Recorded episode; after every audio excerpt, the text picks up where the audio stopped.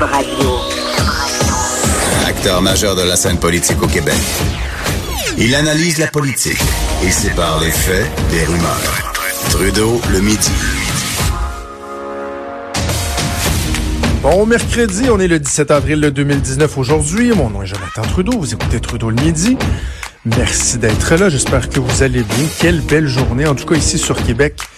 Ça sentait le printemps ce matin, ça sentait le printemps quand je sortais à l'extérieur, les petits oiseaux qui piautaient, ça faisait du bien, ça donnait un peu d'espoir malgré que les prochains jours, bien que confortables en termes de température, vont être, semble-t-il, désastreux au niveau de la météo comme telle, là, les précipitations, beaucoup de pluie.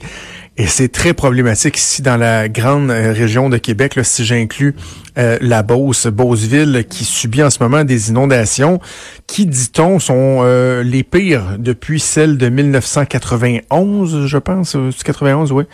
230 résidences qui ont été inondées hier, et là, on se dit, ouf, ça ne fait que commencer là, sur certains secteurs dans la région de Québec. Je pense entre autres dans le coin de Port-Neuf. Pensez pour les gens de Saint-Raymond, hein, qui sont souvent aussi, eux, touchés par des débordements de la rivière. On parle, je pense, jusqu'à 65 mm de pluie.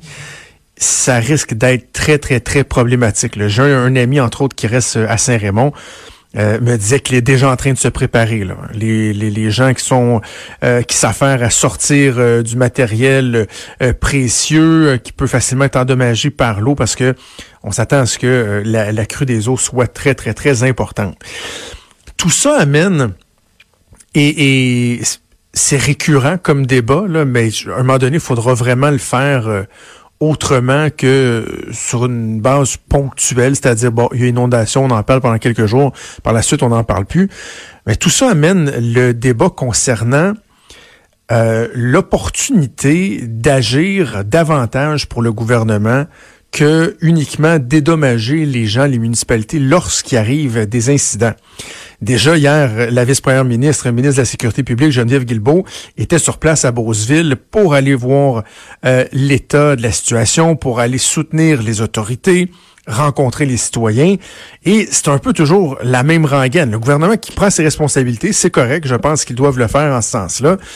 C'est toujours la même chose. Là. Bon, on va apporter l'aide nécessaire. Et là, on apprend 24-48 heures après que le Conseil des ministres a adopté un décret pour fixer les balises, pour donner des dédommagements. On tente d'agir le plus rapidement possible pour rembourser les gens, les aider à racheter, à reconstruire. Et là, on dépense chaque année, j'ai envie de dire, des millions de dollars là, en dédommagement. Mais la question de fond, à savoir pendant combien de temps on va tolérer ça? Et c'est pas une question de pas être sensible à la réalité des gens, à l'attachement que des citoyens vont avoir pour leur quartier, pour leur rue, pour leur demeure, parce que ça, souvent, il y a des gens qui restent là depuis des années, même des générations qui se succèdent dans un même domicile familial.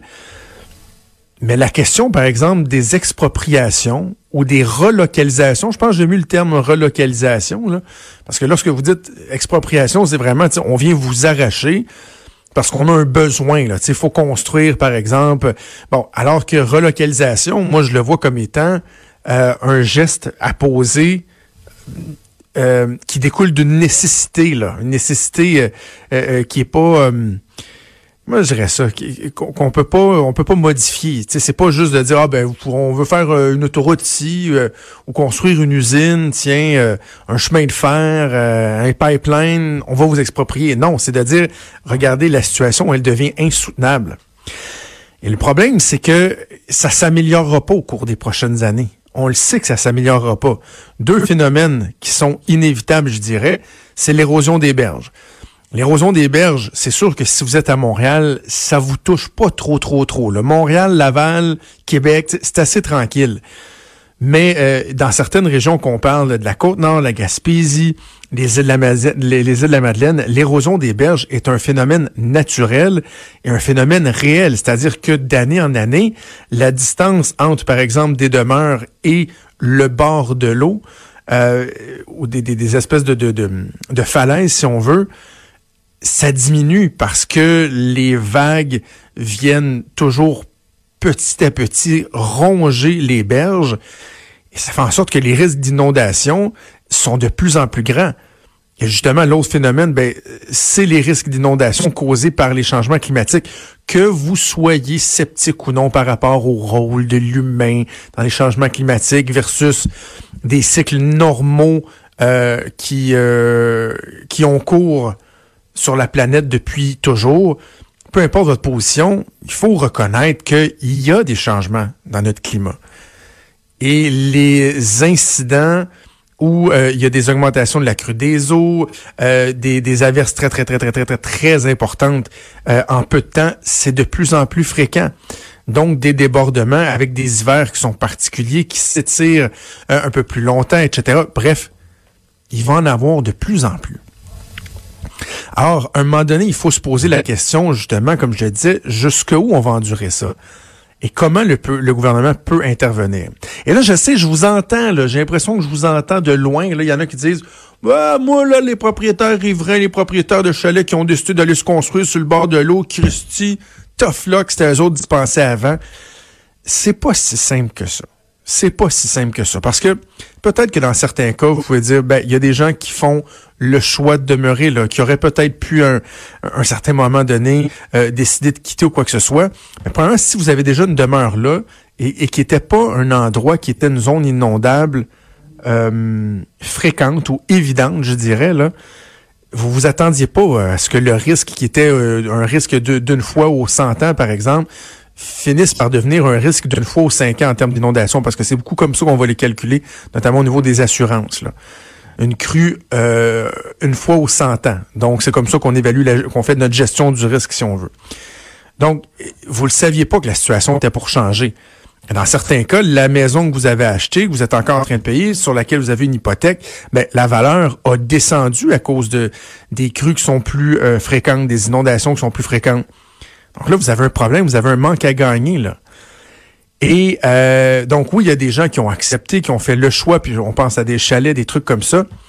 Mais il faut pas oublier que si des personnes ont construit des demeures, c'est parce qu'il y a des municipalités qui ont octroyé des permis.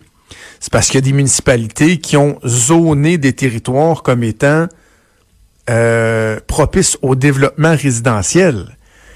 Donc, à un moment donné, tu sais, il y a so much responsabilité qu'on peut mettre directement sur la tête des gens, en tout cas en majorité.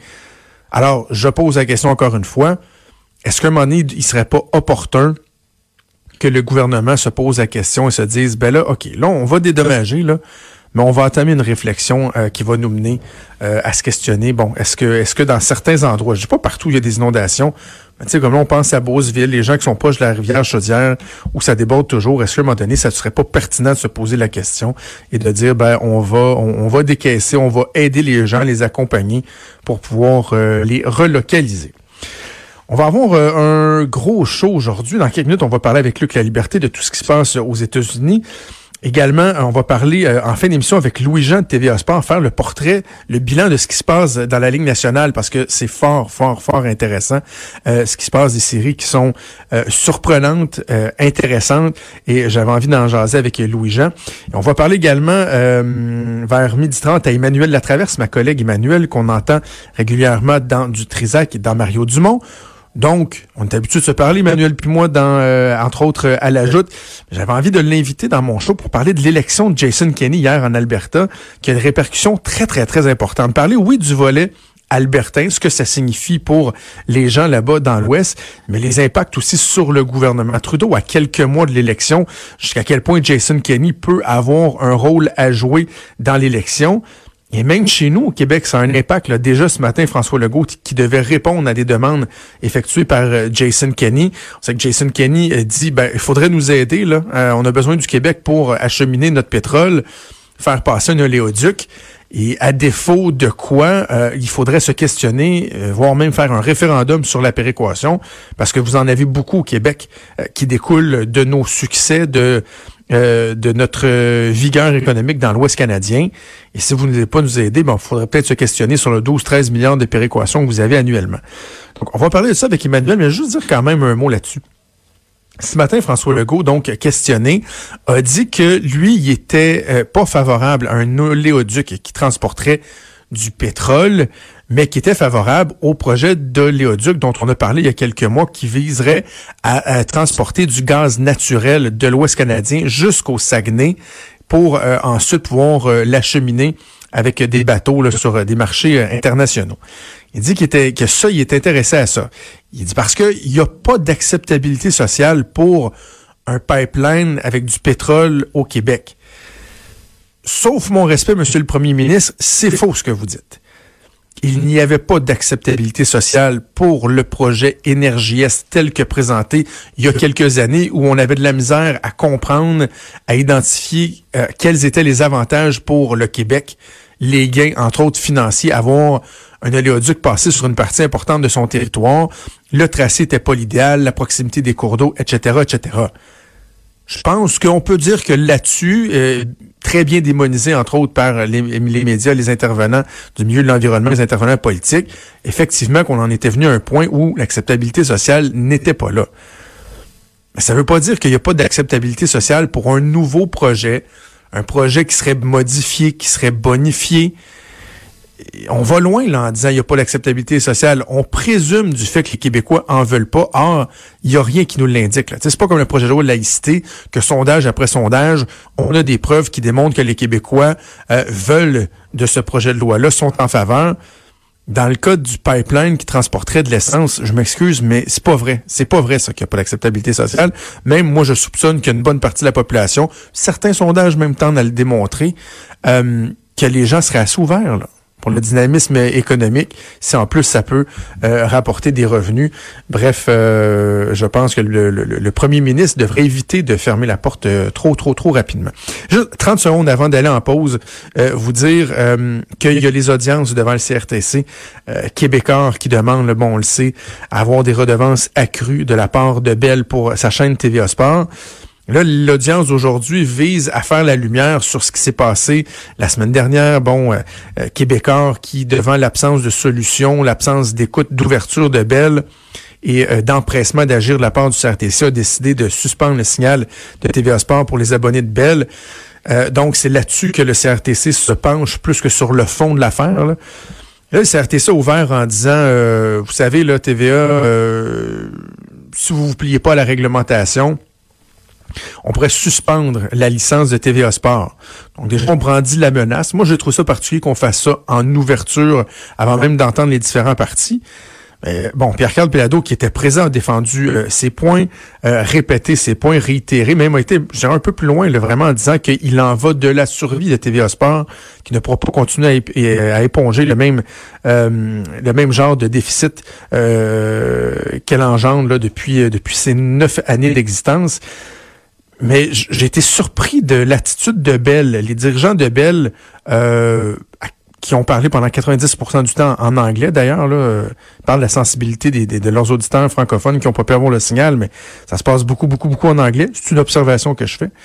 Eux demandent carrément à ce que la licence de TVA Sport soit révoquée, carrément, et qu'eux reprennent le monopole de la diffusion des matchs de la Ligue nationale en français, entre autres. Ou sinon, on demande la suspension de la licence jusqu'à la fin des séries éliminatoires du hockey. Et que, si on allait en ce sens-là, que Bell n'ait plus à verser des redevances à Québecor jusqu'au 30 juin, ou même que Québecor se voit dans l'obligation de ne pas pouvoir diffuser de publicité pendant toute la durée des séries éliminatoires. Je pense que certains vont dire, Québecor, on enfreint le règlement. D'autres vont dire, mais en même temps, il y avait vraiment une situation qui était désespérée. Vous pouvez vous faire votre tête là-dessus, chacun a son opinion. Mais franchement, d'entendre Bell arriver là puis dire, nous autres, on pense que la solution pour régler le conflit, c'est carrément de tuer TVA Sport. Là, ils veulent carrément tuer TVA Sport qui a déjà des difficultés. Je comprends qu'il y a de la compétition, mais en même temps, on voit de plus en plus clair là, dans ce conflit-là qu'il y a un joueur, Bell, qui refuse totalement de collaborer et qui veut uniquement la peau dans le fond de TVA Sport et non pas protéger le bénéfice de ses propres abonnés. On va faire une pause là-dessus, on revient dans quelques minutes avec Luc Laliberté.